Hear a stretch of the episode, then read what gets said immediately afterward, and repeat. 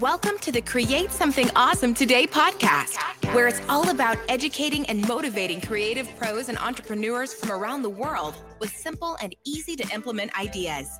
And of course, helping you create something awesome today. And now, welcome your host. He is the founder of Founder of Awesome Creator Academy, a YouTube educator, and the biggest Star Wars nerd you'll ever meet, Roberto Blake. Hey everyone, and welcome to the Create Something Awesome Today podcast. This is your host, Roberto Blake. Whoop. Helping you create something awesome today. Sorry about looping the intro on you there. Um, I'm going to go ahead and throw on a little bit of background music. There we go.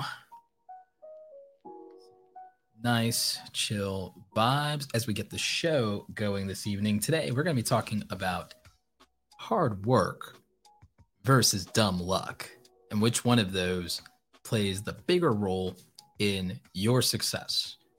And I think many of you who are already are familiar with me and familiar with the program already know where I'm probably going with this, is that um, obviously there are a lot of people who believe that the biggest determining factor in success is luck, quote unquote.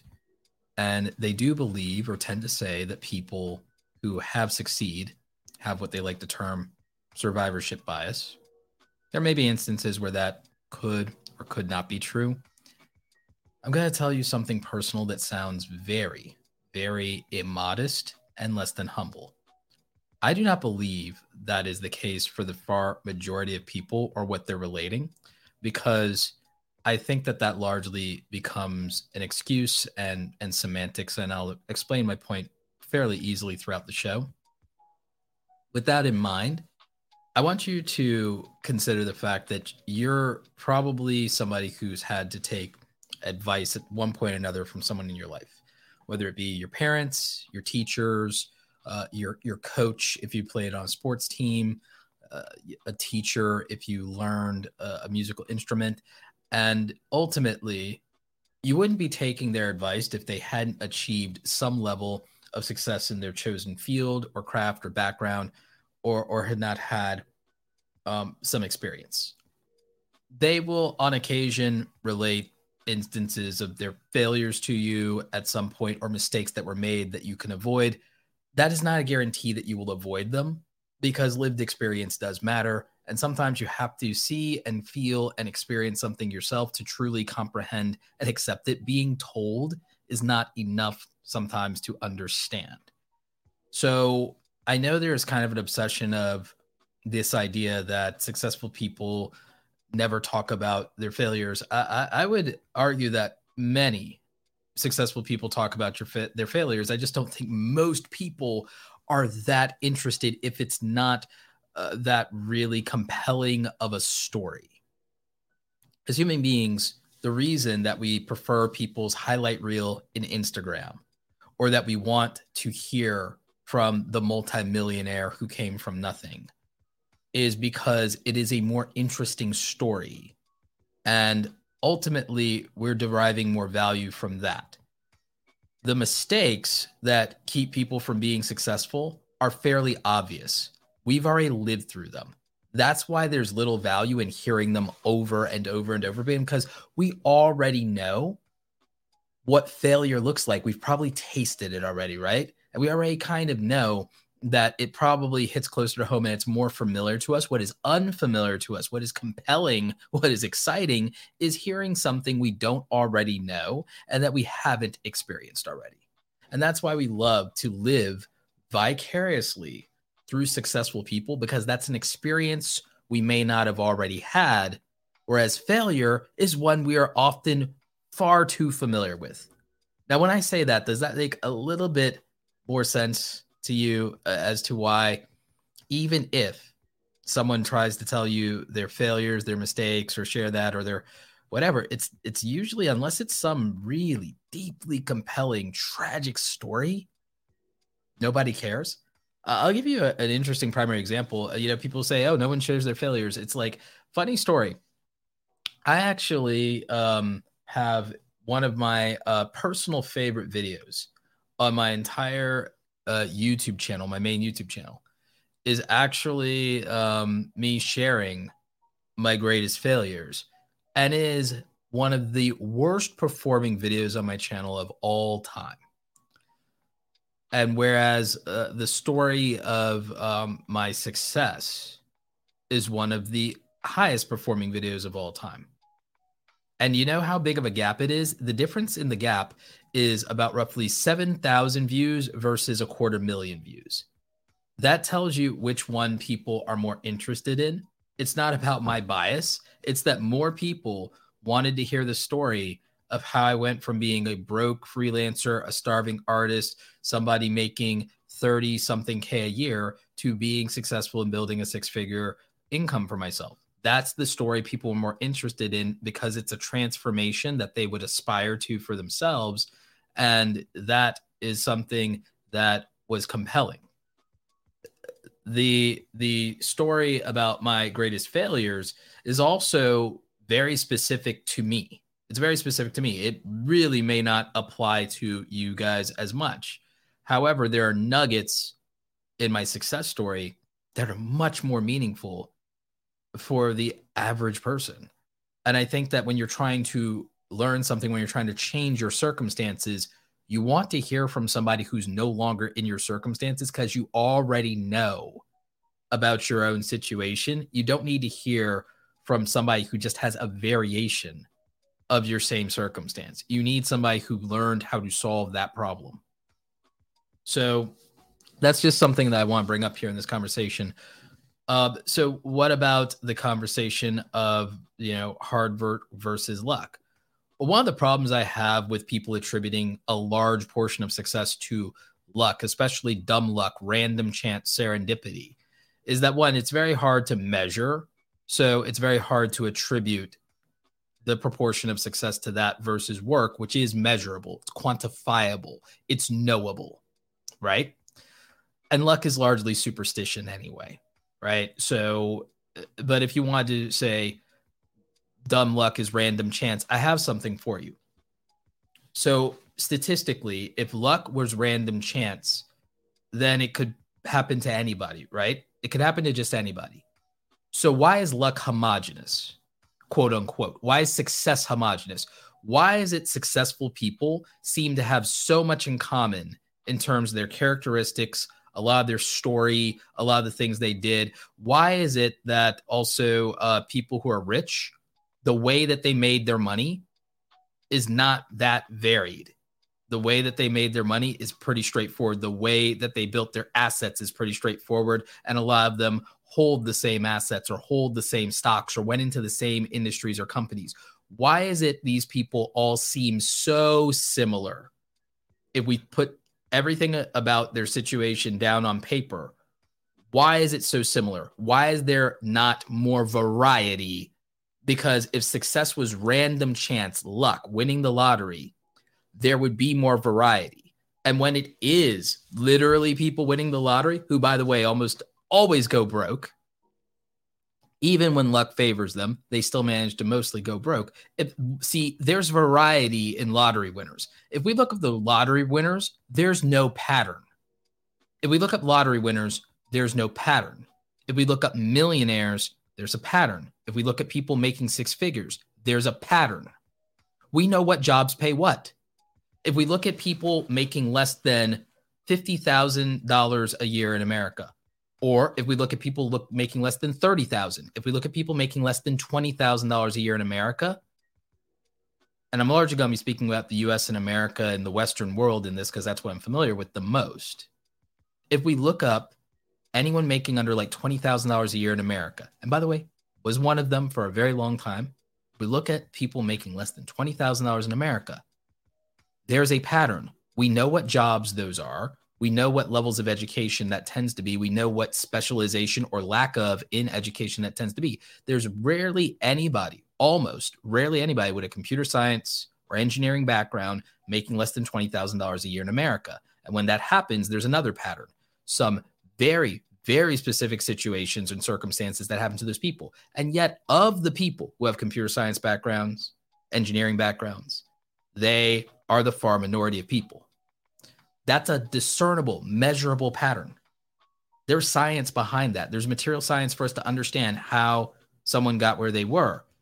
So if there's a pattern to our income levels, if there's a pattern to our jobs, if our, I mean, I don't think it's luck. Is it random chance that you ended up with the job or the career that you have? And the answer is no, it's not random luck or chance that you have the career that you have.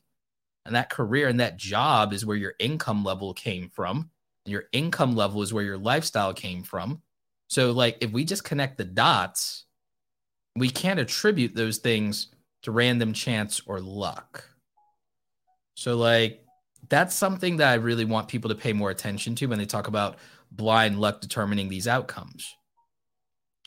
And there, if you wanted to talk about luck, let's use another really cool example here of why I tend not to believe that is the determining factor or even a significant factor in success. Before I do that, I want to address something because I know it'll come up. What about all the successful people who absolutely attribute success, their success to luck? What about those people? I think most of those people are very good, earnest, hardworking people who don't want to sound arrogant. I also think some of those people, as hardworking and earnest as they are, may not really think too hard about how successful, how they became successful, because they're just grateful and they just feel really good about it. Now, if we were going to look at the four types of luck, you're going to find which parts of quote unquote luck those people are, uh, whether they realize it or not, attributing their success to. But I'm also going to tell you something about saying, oh, I got lucky, and how psychologically that plays out. If I were to just tell you, hey, you know what? You can work hard. You need to work hard. You need to work smart. But hey, most of us just got lucky. It'd probably just make you feel better about yourself. And if I tell you that and you feel better about yourself, you now find me more likable, down to earth, relatable, approachable. That is something that can be leveraged, because if I tell you something that you want to hear that makes you feel better about yourself, leverage is created there. But if I don't do that and I hold you accountable and ask you a bunch of questions and I go, okay, what what is the maximum level of your skill in a specialized field?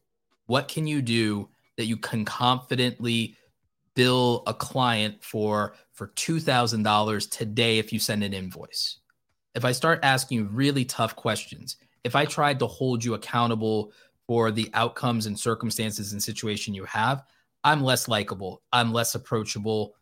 I theoretically might be more trustworthy, depending on how you take all of that and depending on how I approach those questions, the tonality, what I, how well I listen, how well I respond. Those things could make me more trustworthy, but they definitely make me less relatable and they make me less likable if I challenge you. If I challenge you, I'm less likable. If I challenge you, I'm less relatable and I'm less humble.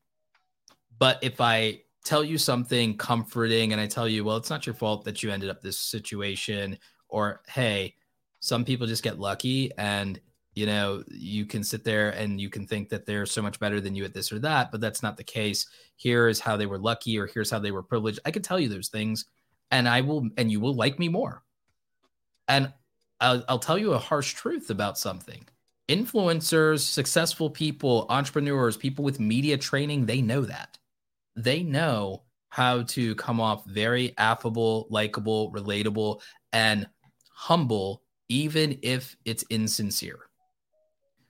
And so be very thoughtful and mindful of when people tell you something that makes you feel more comfortable and makes you feel better about yourself. Some of it's very well-meaning. Most of it is not contrived. Most of it's not a manipulation. But you should still just hold compliments and also Uh, modesty and things like that that people present with a grain of salt, um, unless you know them to have a self-deprecating personality, and then that's just more of a personal insecurity level and things of that nature, even despite their accomplishments. Because at the end of the day, the smart money is on building a brand where you're likable and where people feel you're not egotistical or arrogant or putting yourself above them. It doesn't mean that what someone is saying when they do that is how they actually feel or is true. And so it's more likely that if somebody doesn't say that, they're being more honest. And that's not shade at anybody. I'm just making a, a point that the easiest thing for a successful person to do is to tell you they got lucky instead of explaining to you in detail the difference between them and the people who started out with them who didn't succeed. If someone tells you, here is what I did differently from like, hey, I started out with five or six friends. We were all in it together and the other five didn't make it. Here's why. That is definitely something to pay attention to and listen to, because it's like, if they tell you I did something differently than the other five people that I started out with, or hey, I started out with a couple of people. Some of them had more advantages. Some of them were more talented. Some of them were more privileged. Some of them had more experienced. Here's why some didn't make it despite all of that. Well, that's now a compelling story because there's qualifiers and there's very specific measurable things in there. I just got lucky, or some people just got lucky, lets you off the hook for having to explain yourself. It lets you off the hook from having to challenge anybody. It lets you off the hook from any possible stumbling block of looking less than humble and becoming um, unlikable or coming off as egotistical or a know-it-all.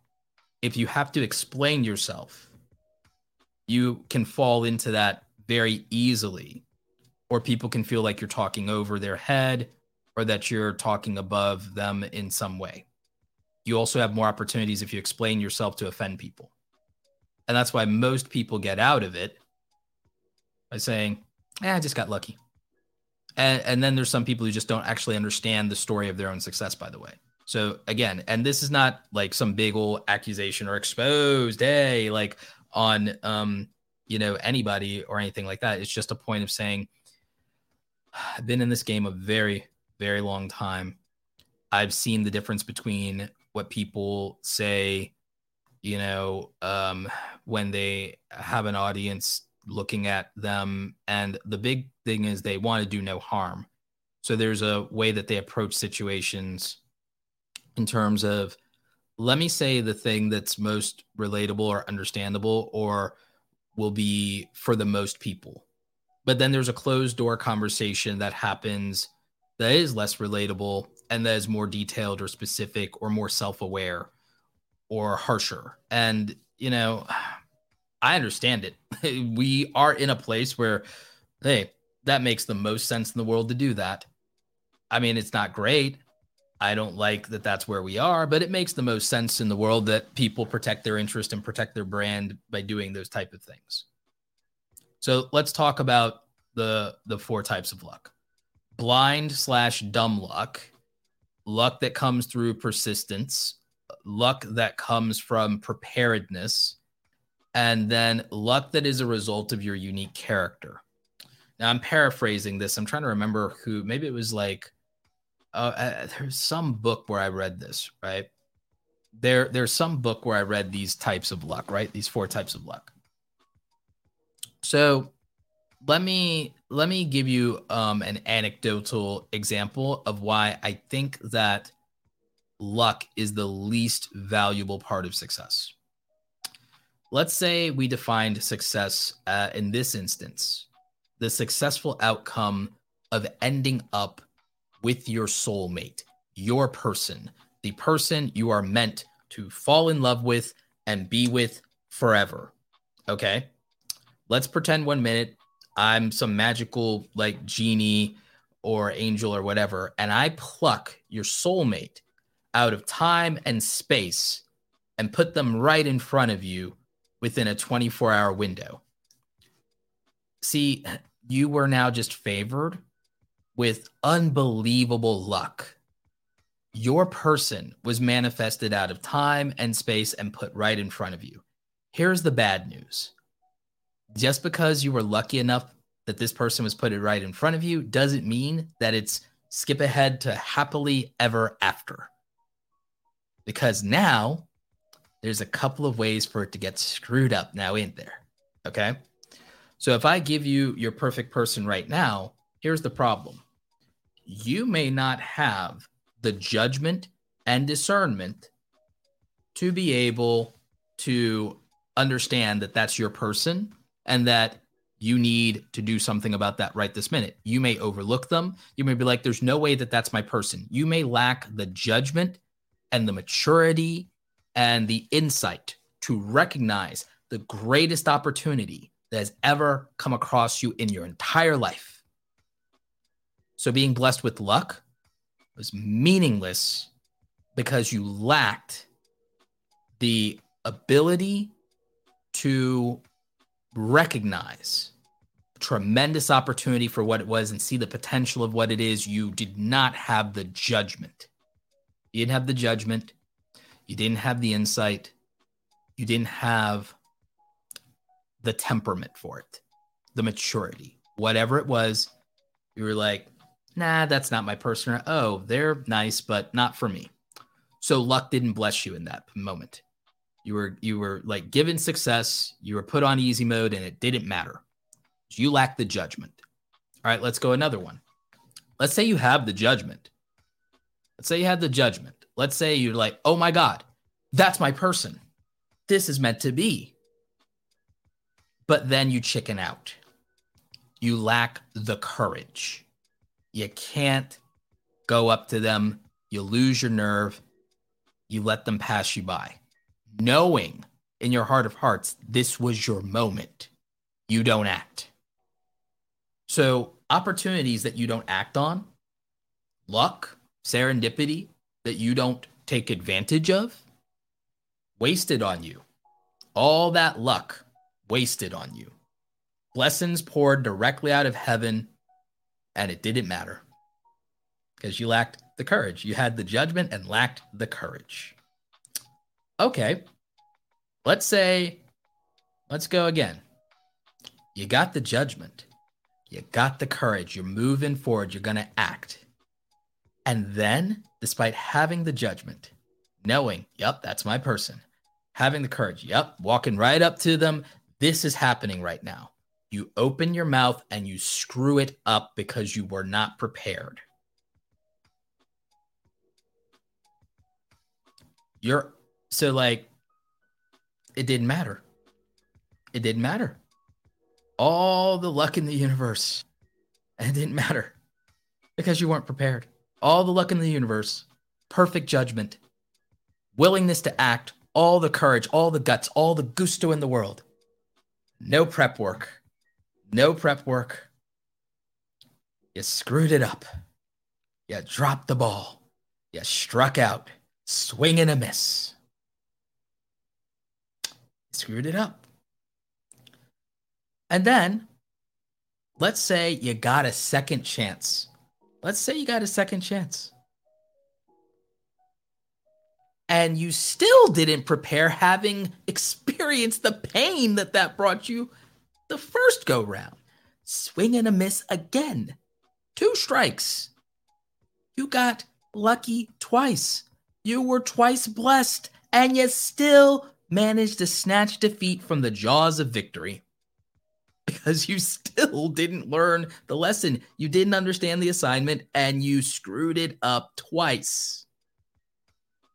So again, how important was luck in the outcome there? This wasn't bad luck.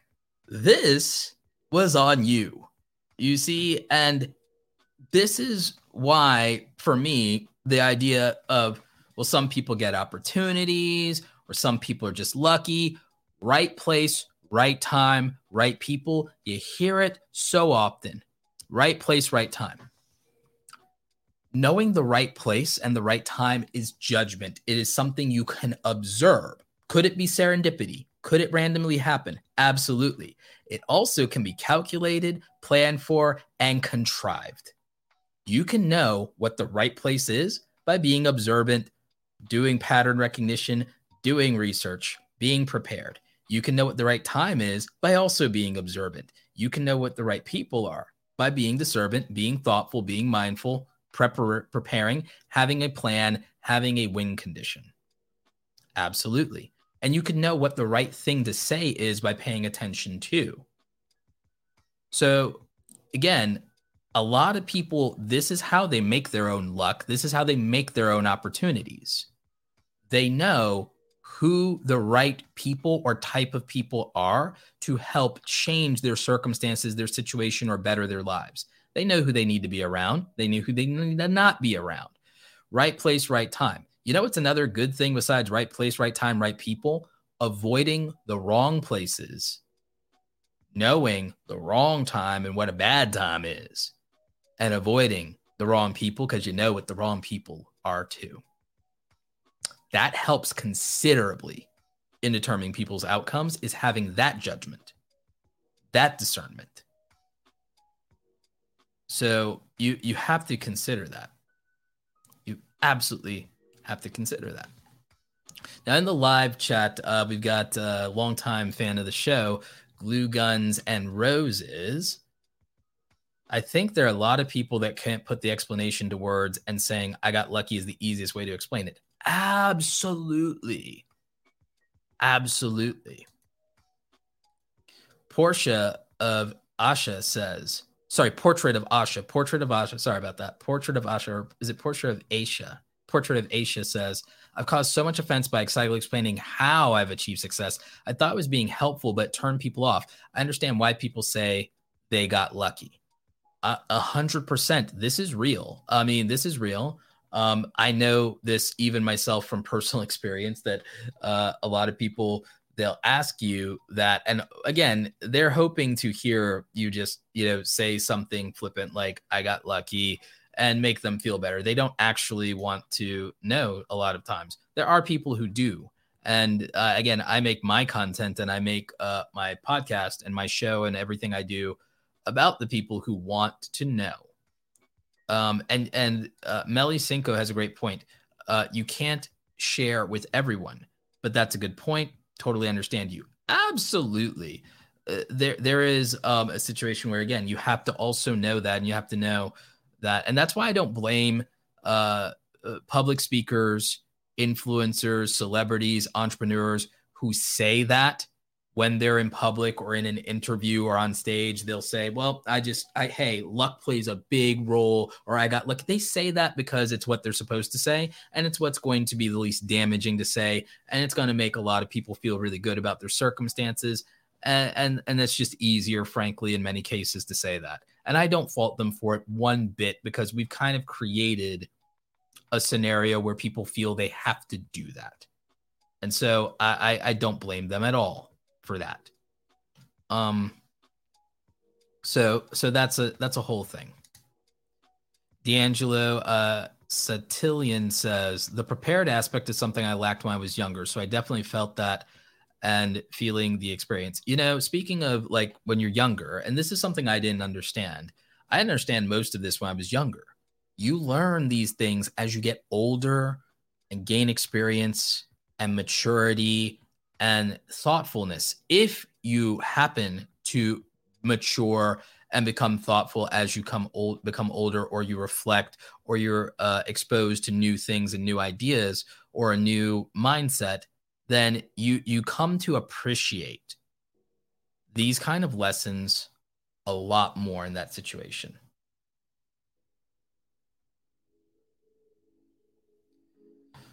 So what something that, you know, I wanted to bring up is that we have a tremendous opportunity right now that our parents and grandparents didn't ever have. If we wanted to say that we're lucky or blessed, we could attribute it to the time that we were born in. That's fair to do. You can attribute it to, you know, uh thing. You can attribute that to, oh, well, I didn't do anything special to have this time and opportunity to live in this era. That's fine. Or your health. That's fine. You can feel blessed about that. Absolutely. I do. But a lot of people have that situation.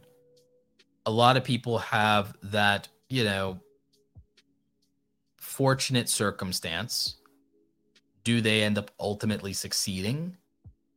No. So what what what determines success? How do we become successful? Well, one of it is, you know, people move this goalpost and they say, well, everyone decides what success looks like for them. And we say that, But we don't really believe that, do we? Do we say that just to make ourselves feel better or so we can move the goalpost? No. So let's let's look at it a different way.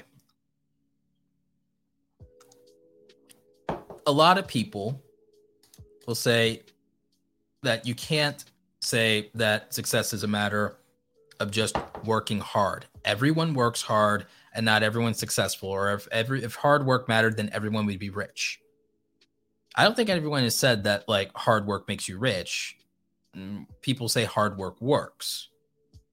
And when you say, and then when people say, well, everyone's working hard, well, that's not true. First of all, we know it's not true because every one of us has been the person picking up slack for the other employees that were screwing around. Every one of us has been at some point, maybe that person who was on a project and carried the team and everyone got the same grade, but you did all the work. There's enough of us in the audience who have done that. So that's not necessarily true. First of all, it's a cop-out. It's a straw man. It's not true. No, everyone doesn't work hard. And that's not to say we're all working hard on the same things. It's also not true that we're all working hard on things that would create a very enviable circumstance or outcome.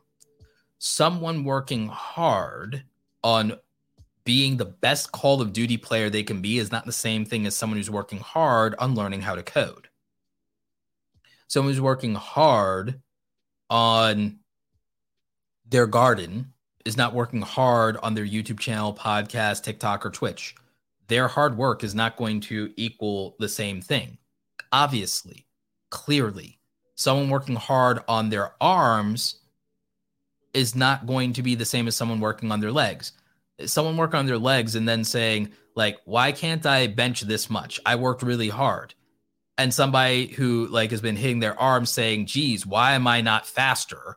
We would say that that is ridiculous. We'd all say that's ridiculous. And yet in the world, you have so many people who literally are making these absurd, contrived comparisons of working hard and then not being rich or successful or wealthy or or famous or any of these things when it's like, well, are you doing anything that would result in that? And the answer is usually no. And the answer is usually no. Has anyone ever worked hard at the thing you're working hard at and gotten the result that you're comparing to? And the answer is no. In most of those cases, it doesn't stand up to the scrutiny of being audited. There are things we know that if we worked hard on, we would make money. If we're working hard on money-making things, we usually tend to make money. If we're not working hard on things that scale and make money, we're not surprised when we don't make money.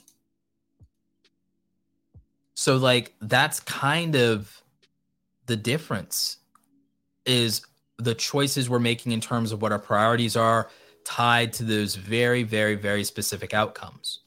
And I'll give you a primary example of this when people try to say, well, hard work doesn't work. You know what I ask a lot of them? I was like, when you work out and you work hard and you hit the gym or you do whatever. So you're saying when you work hard on your body, you don't get stronger? That's weird. Is that some weird like thing you've got going on to where when you work out, you don't get any stronger, any faster, any more fit at all? And they go, well, no, obviously when I work out and everything like that, yeah, I feel good and I get stronger. And I, I'm like, okay, so that works. I was like, okay, when you study something a lot and you're consistent at that, you mean you don't become smarter than before you studied?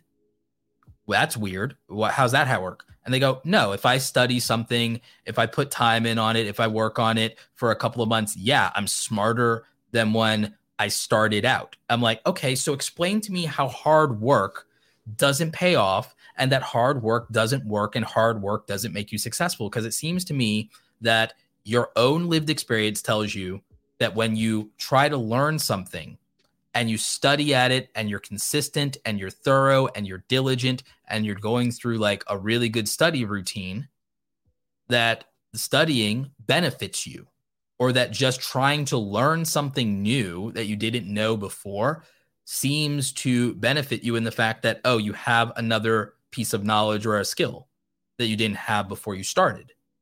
Or that you're better than when you started. You're better off than having not done anything at all. So if if when you do something and you're trying to learn something new or you're trying to get stronger, faster, whatever, if you end up better off than if you had done nothing at all, you can't say that hard work on those things, those specific things, doesn't work.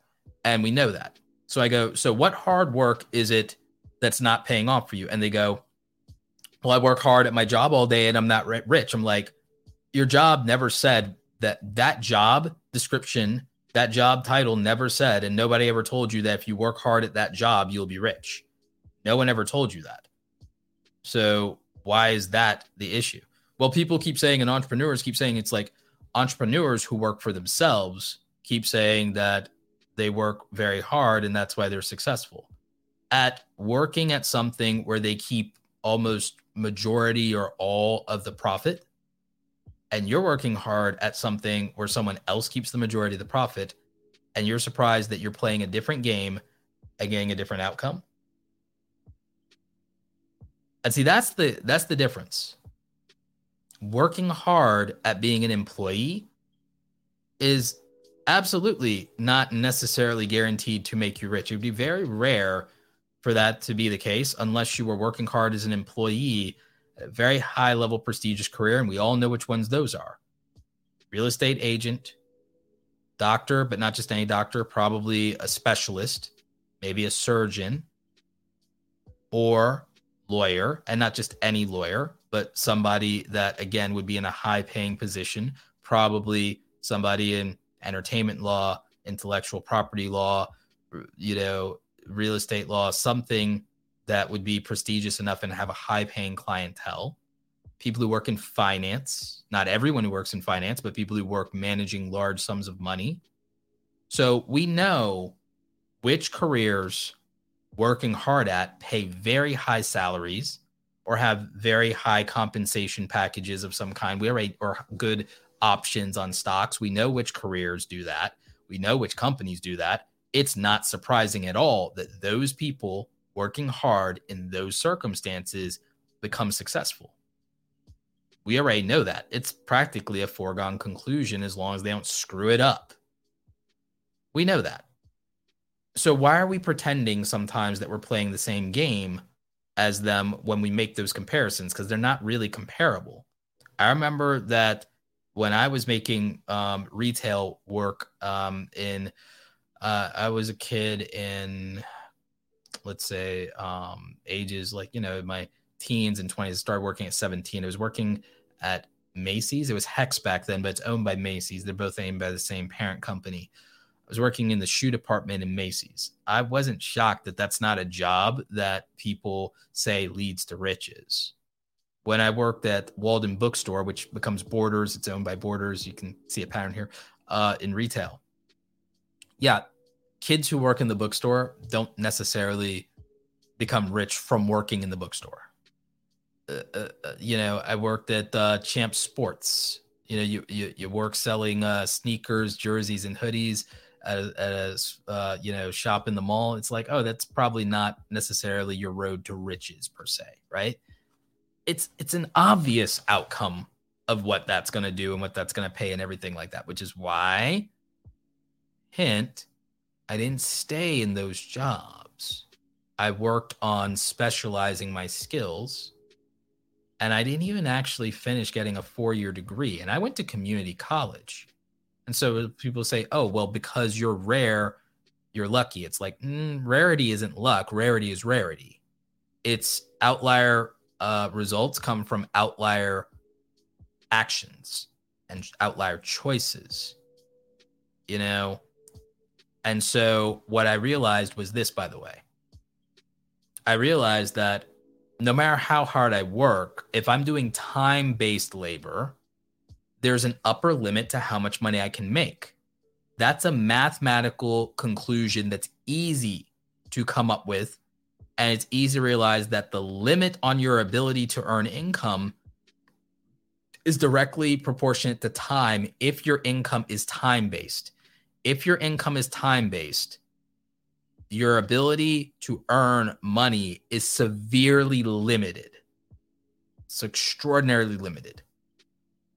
So trading time for money is probably the worst outcome in terms of if you're making money at all. So trading time for money is not scalable. It's extraordinarily limiting. We talked about this in our episode about passive income versus active income. What I realized is, to be honest with you, all those years as a teenager that I worked in the mall, I should never have really been doing that. What I should have done is I should have kept mowing lawns, because here's the difference. Mowing lawns took me maybe two hours and I would make fifty or sixty dollars to work two to three hours mowing a lawn, cash in hand. I should have kept hustling that instead of working at the mall for six dollars an hour, because even though I would have to specifically also work and have some sunk cost in getting, um, you know, those lawn care customers and doing that, it still would have been more practical hours for dollars to just mow lawns instead of work for six dollars an hour. And it's not even close. I would have been better off. And when it wasn't summer and I could mow lawns, it was going to be raking leaves in the fall. And when it wasn't that, I could have just kept finding people to set up their home office. This is, this is back in the early two thousands, and making money that way, helping people remove viruses from their computers and everything like that, um, helping and doing A V work uh, for churches. I could have made more money because it wasn't based on hourly time-based wages, by setting a price for a service. And I could have, in my teens and twenties, made considerably more money by just doing that instead of working six dollars an hour in the mall. It would have been the smarter move, because I wouldn't have been trading time for money. I would have been trading results for money. And back then, if I had known anything about investing at all, I would have been saving my coins. And even back then, I could have been early invested in tech. And as they say, the rest would have been history. That opportunity was there. I lacked the judgment and maturity because I wanted the social status and social acceptance of being part of the W two nine to five workforce like everybody else, because it was a badge of honor and a sign of adulthood to go and work for a wage, which is dumb, when the real practical answer is that I didn't need a W two nine to five job. I needed money. I needed an income. Attaining it morally and lawfully by doing work independently on my own, mowing lawns, raking leaves, doing odd jobs, doing photography, doing whatever, would have been wildly practical and just as valid, but it would have been infinitely more rewarding, giving me time freedom, um, autonomy, and uh, the ability to control, to some extent, how much money I was going to make. And that would have been fine. And today, what we have, thank God, is between the creator economy and the gig economy, young people today don't have to start out in the workforce for these like very low wages, which, by the way, are to some extent, I would argue even today, that for entry level work that you can do at sixteen and seventeen years old, or fifteen if you had a worker's permit, depending on what your state's rules are, uh, in work that requires no training, no background, no specialization, no degree, no specific skills. Yeah, of course it pays almost nothing. Of course it pays very low. I don't know that that's wildly inappropriate when I look back on it. When I look back on it, as much as I may not like it, I was probably compensated about appropriately, even by today's standards, for what that is, um, whatever the minimum wage would be, where I would live, because in order to get that job, I didn't need more than a high school education, if that, if that. I needed no specialized skills, and anyone could have been taught to do my job in less than thirty days, meaning it would not have been that difficult to replace me from a bare minimum standpoint. So when I look at that, I cannot be mad about what I was being paid back then at all.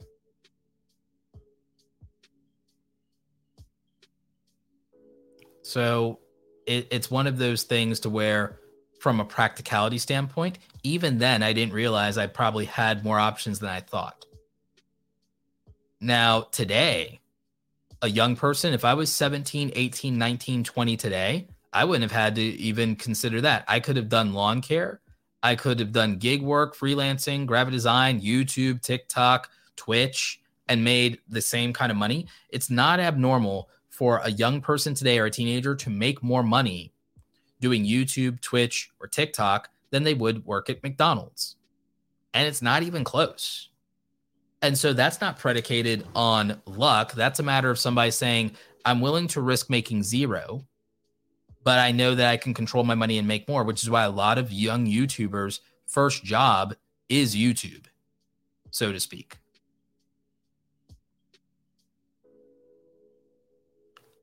Um, Nino and Lowe says, you're making good points, but there has to be a starting point, a starting place where the worker is at a disadvantage.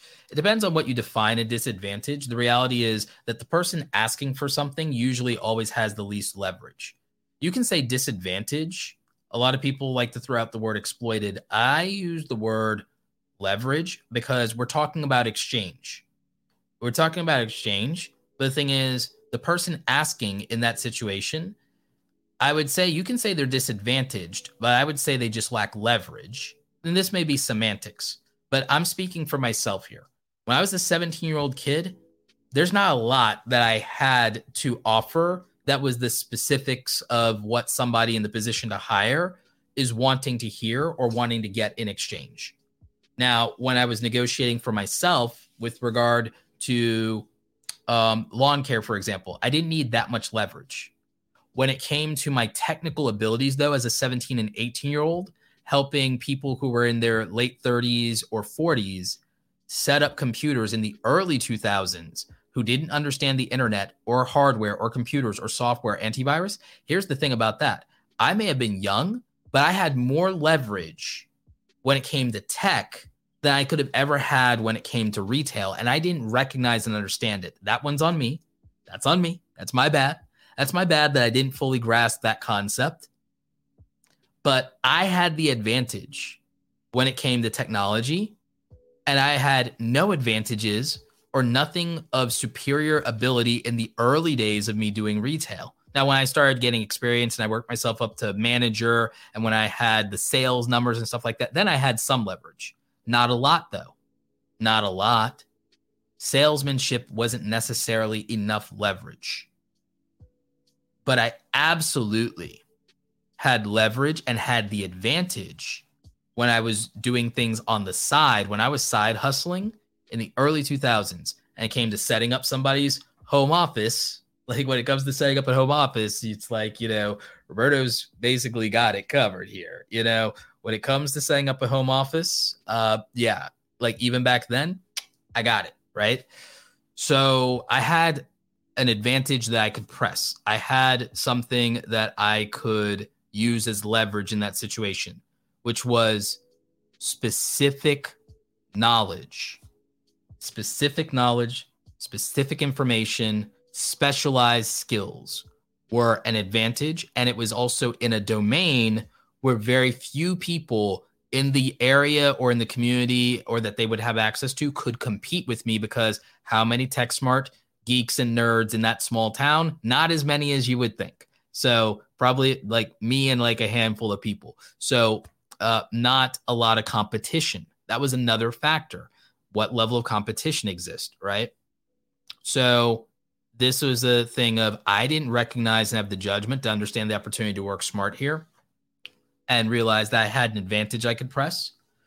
Again, I went for the social acceptance of, here's what you're supposed to be doing, here's what everyone else is doing, uh, like do that, when what I should have pressed is my outlier advantage.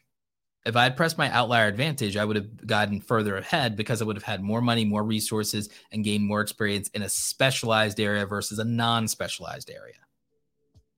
Therein lies the difference. Therein lies the difference in creating a different outcome. Not luck. Judgment was the uh, was my downfall there. Not knowing better, not seeing it. Okay. So there's that. Uh, Glue Guns and Roses says, I remember do you remember? um, so like she says, I remember when my grandmother got a computer in nineteen ninety-nine-ish. She tried to use the mouse like a remote. She would pick it up and point it at the computer.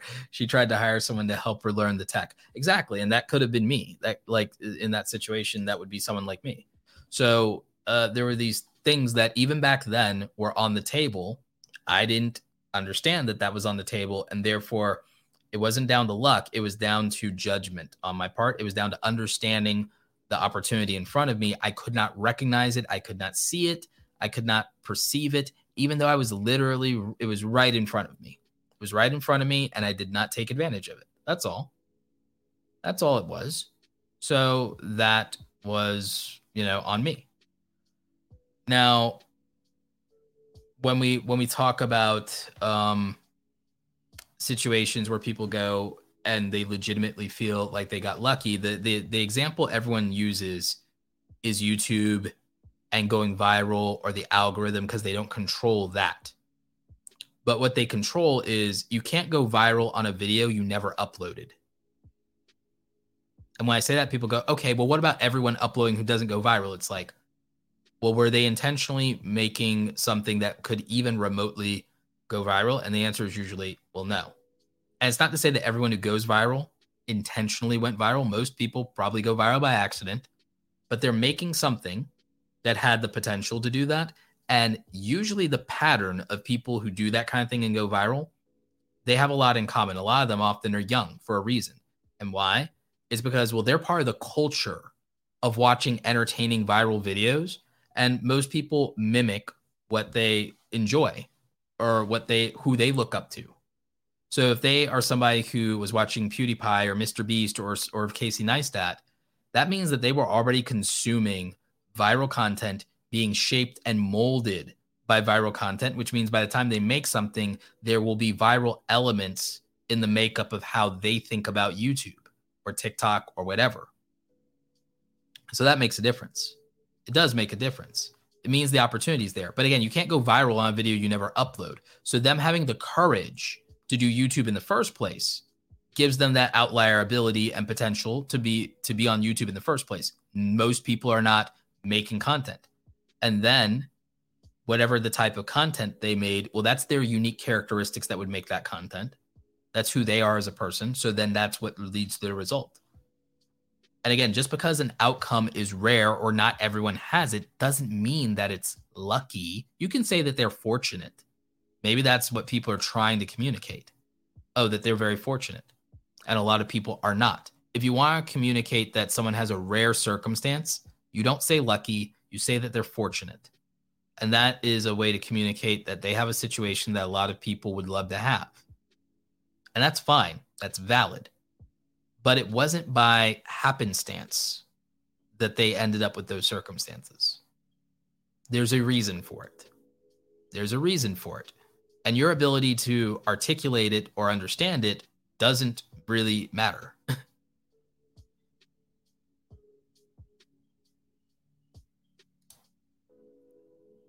Codations, what's up? Thanks, brother. Thanks for the one-on-one coaching session. You are very welcome. I had a great time uh, talking with you about your content.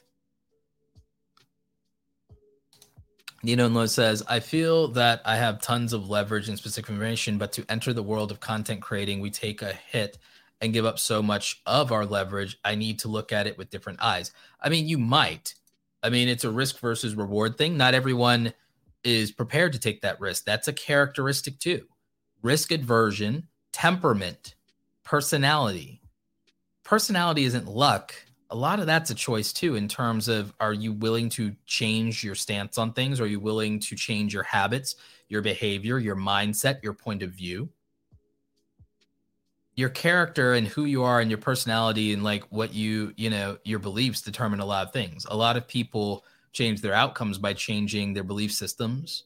They change their circumstances by doing that. I mean, that's, and some people go out of their way to change the inputs of things that make them think or feel or believe the things they think or feel or believe. That's why some people move and leave to cities instead of small towns. They want to be around other people like them because they feel like that will be the thing that makes a difference. Or they want to um, leave behind uh, memories or relationships or things that they feel are uh, still shaping them or that they're still too attached to. There's all kinds of reasons there. So just kind of keep in mind that uh, at the end of the day, um, yeah, we have to risk things to get rewarded. We have to take chances on things. We have to have courage. Uh, and again, it's not a guarantee of it working out, but not doing it's a guarantee of it not working out. So, so we know that. So we have to, we have to do things for things to have any chance of happening. You can't have success on something you haven't done. If you don't do something, there's nothing for the success to, the success to materialize from. There's no way to be successful on you. You you you know you miss every shot you don't take. I know it's a it's a truism that people are tired of hearing. I know it's a cliche people are tired of hearing, but it's absolutely true. And the best analogy of that was when we talked about your soulmate. It's like not, like the perfect person, your person. If you don't go and talk to them, it didn't matter. It didn't matter.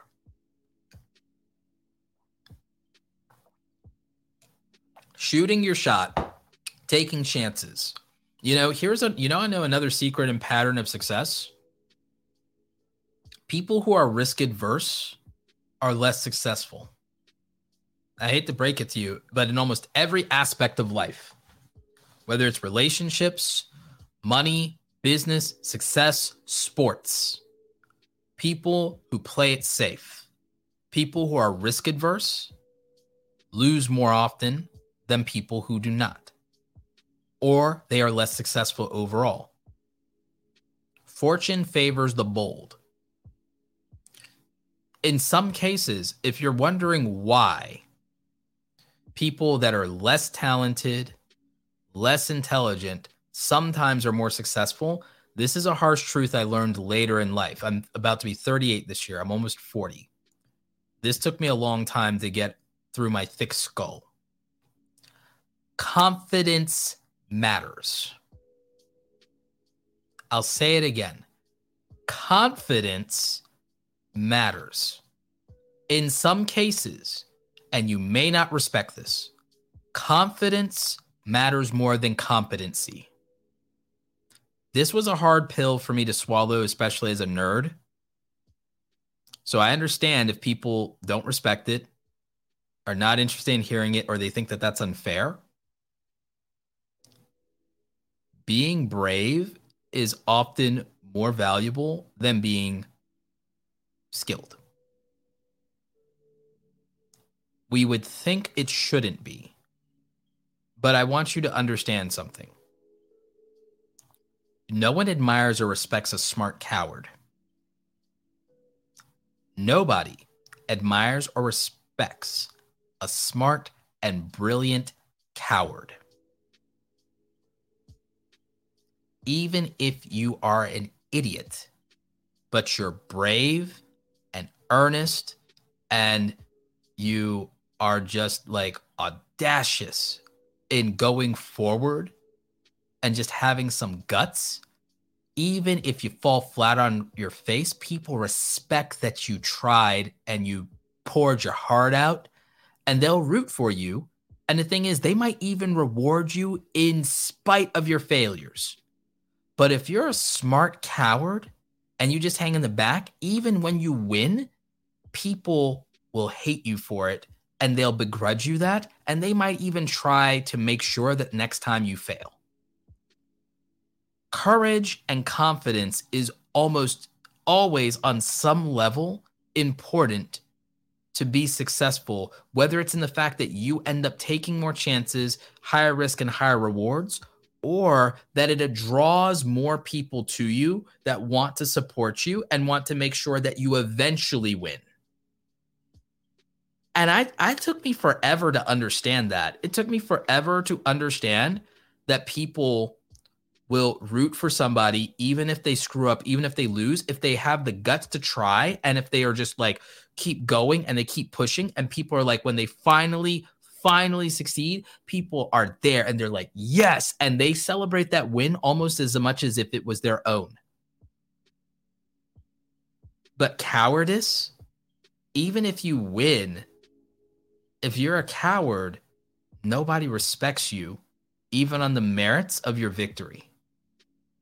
they will just grudgingly accept it at best. And they'll root for you to eventually lose. And so it really does matter. Like, how you play the game, win or lose, does matter.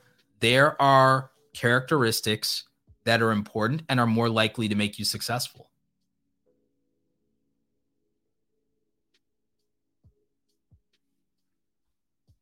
Oh, this is uh, this is this one's harsh, but like this is funny. So the Fancy Cakery says, "Look at the woman from Theranos." I believe that's, I want to say it's Elizabeth Holmes, but yeah, the woman from Theranos. She talked a really good game. She talked her talk. She was super confident, sounded smart, but had nothing to back it up, and she literally became a billionaire. A billionaire.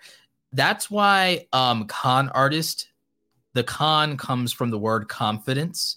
And it used to be con man stood for confidence man. Con man stood for confidence man. Um, and, and the thing is, that's the um, that's the weird thing, is that a confident person who just puts on like a suit and a tie with a briefcase can convince you of like almost anything. It's really weird. And it doesn't matter if you're a smart person. You can be tricked by this too, um, because most of us just don't have that same level of confidence. And on the other hand, um, a brilliant person with real results that might seem more modest. If a brilliant person uh, is shabby, unshaven, um, stutters, sweating, uh, they could be right about everything one hundred percent, and we won't take them seriously, right? Um, and and they're not projecting confidence. A smart person who doesn't project confidence will lose to an idiot who does.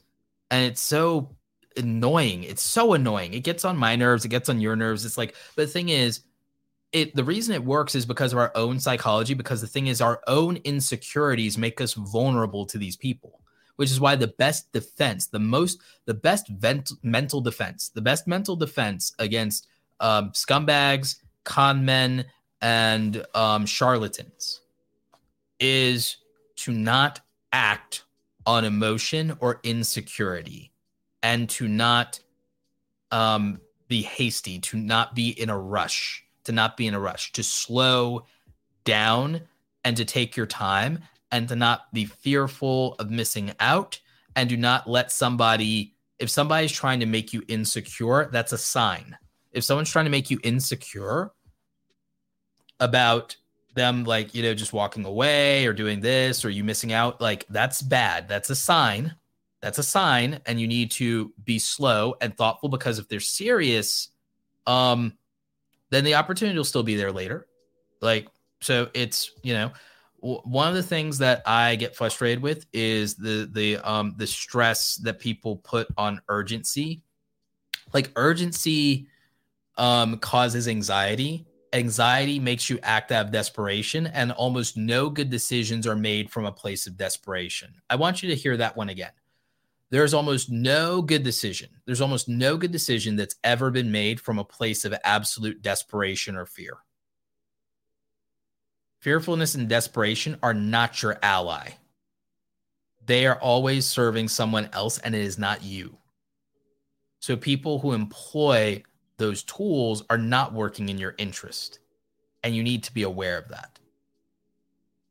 And so even with that, you need to understand that success isn't always about luck. There's a reason that things happen. There's a reason that things happen, good or bad. Good or bad, there's always a reasonable, logical, measurable explanation for everything. Just because you haven't found it yet doesn't mean there isn't one. Like, so don't be superstitious. Don't be superstitious. There's a reason for everything. You may not like the reason. You may not agree with the reason. You you may not be a fan, but there's a reason. There's a reason. We just are reluctant sometimes to admit it because of what it might say about us, or what it might say about the world, or what it might say about our belief systems. We we don't like that.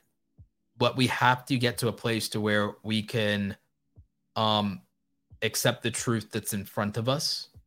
When we accept the truths that are in front of us, the obviousness of the truth, the simplicity of the truth, then it's one of our best defenses in the world. It's one of our best defenses in the world. But the thing is, we have to we have to let go of a certain amount of ego in order to make that work. We have to let go of a certain amount of ego in order to make that work. and to be able to protect ourselves, because we're what we're going to have to do is our ego is going to be bruised, but everything else is going to be preserved. What happens is we make mistakes and we hurt ourselves because we're trying to preserve and protect our ego. So we're sacrificing something else in exchange. You see how that works? Like that's that's a big thing. So with regard to, well, what matters more is, okay, if you want to believe there is a such thing as a little bit of luck going a long way, and not necessarily the luck we talked about that comes from preparation or judgment or your unique abilities. Okay, if you just want to believe random, blind, dumb luck plays a role, it plays the minimal role. It plays the minimum role, because even if it's bad luck, and bad luck, okay, sure. If I believe in luck, I believe in bad luck. I believe it. Yup, bad luck, fine. You want to believe in some superstition? I'll believe in the bad luck. I'll believe in the bad luck. Um, so if I if I believe in that, then here's the good news about that, though. But if there's bad luck randomly happening, but I'm prepared because I was like, you know what, just in case, well, then it goes, ha, ha, ha, that bad thing happened, but I was prepared. And then I feel really good about it, right? It's like, ha, ha, ha, I was prepared. You didn't catch me unawares. You know, that's, um, th- so that's the thing. Um, bad luck happens, but oh, like maybe I was unprepared fully, but I endured it, survived, got through it. Then you feel really good and confident about that a lot of times. Or it's like, or when there was this bad luck, but you had the judgment and the foresight and you sidestepped it even just barely, you feel really good about that. You feel really good about that. So again, this is why I diminish the role of luck in success so much, because good luck is squandered on people who have poor judgment, don't have the courage to act on it, or despite both, manage to just find some way to screw it up and snatch defeat from the jaws of victory. And you see it over and over again, and you hate to see it. Again, lottery curse. What's the lottery curse? Lottery curse. People were gifted with money falling out of the sky from heaven and somehow screwed it up. Lottery curse. So, hmm, like, you know, how how much how much good luck matters? Very minimal, in my opinion. Okay? Um, right place, right time. People are blessed to end up in wonderful circumstances with wonderful people. And what do they do? They screw it up. So how much good did it do to have that luck? Uh, not that much, apparently. Not that much, apparently, because their character fell through. You get this wonderful, but think about it. Think about how many people were blessed to meet the wonderful, most amazing people in the world. And then what do they go do? They go and screw it up and they cheat, they lie. Um, they destroy their relationship. They destroy their marriage. They destroy their family. So what good did it do to be lucky, to be blessed in that situation if your character couldn't hold up to it? Their character was the issue, not their luck. They were given the good luck. They were given the blessings from above, and their character undermined all of it. That that happens. That happens. You can't blame anybody. You know, it's like it's all it, at that point, it's on you. So it, it's a fact that we kind of use we use this this idea uh, that we that luck plays a role in success or failure, or, or that plays a large role. We use this, I believe, to negate having to take responsibility. We use it because we don't want to have to explain or think about it or think it through sometimes. And we don't like to admit that there's a reason for everything and that there's probably some discernible pattern, and we don't like what it tells us. We don't like what it says about us or the world or one of our belief systems. And that's all. That's all it is.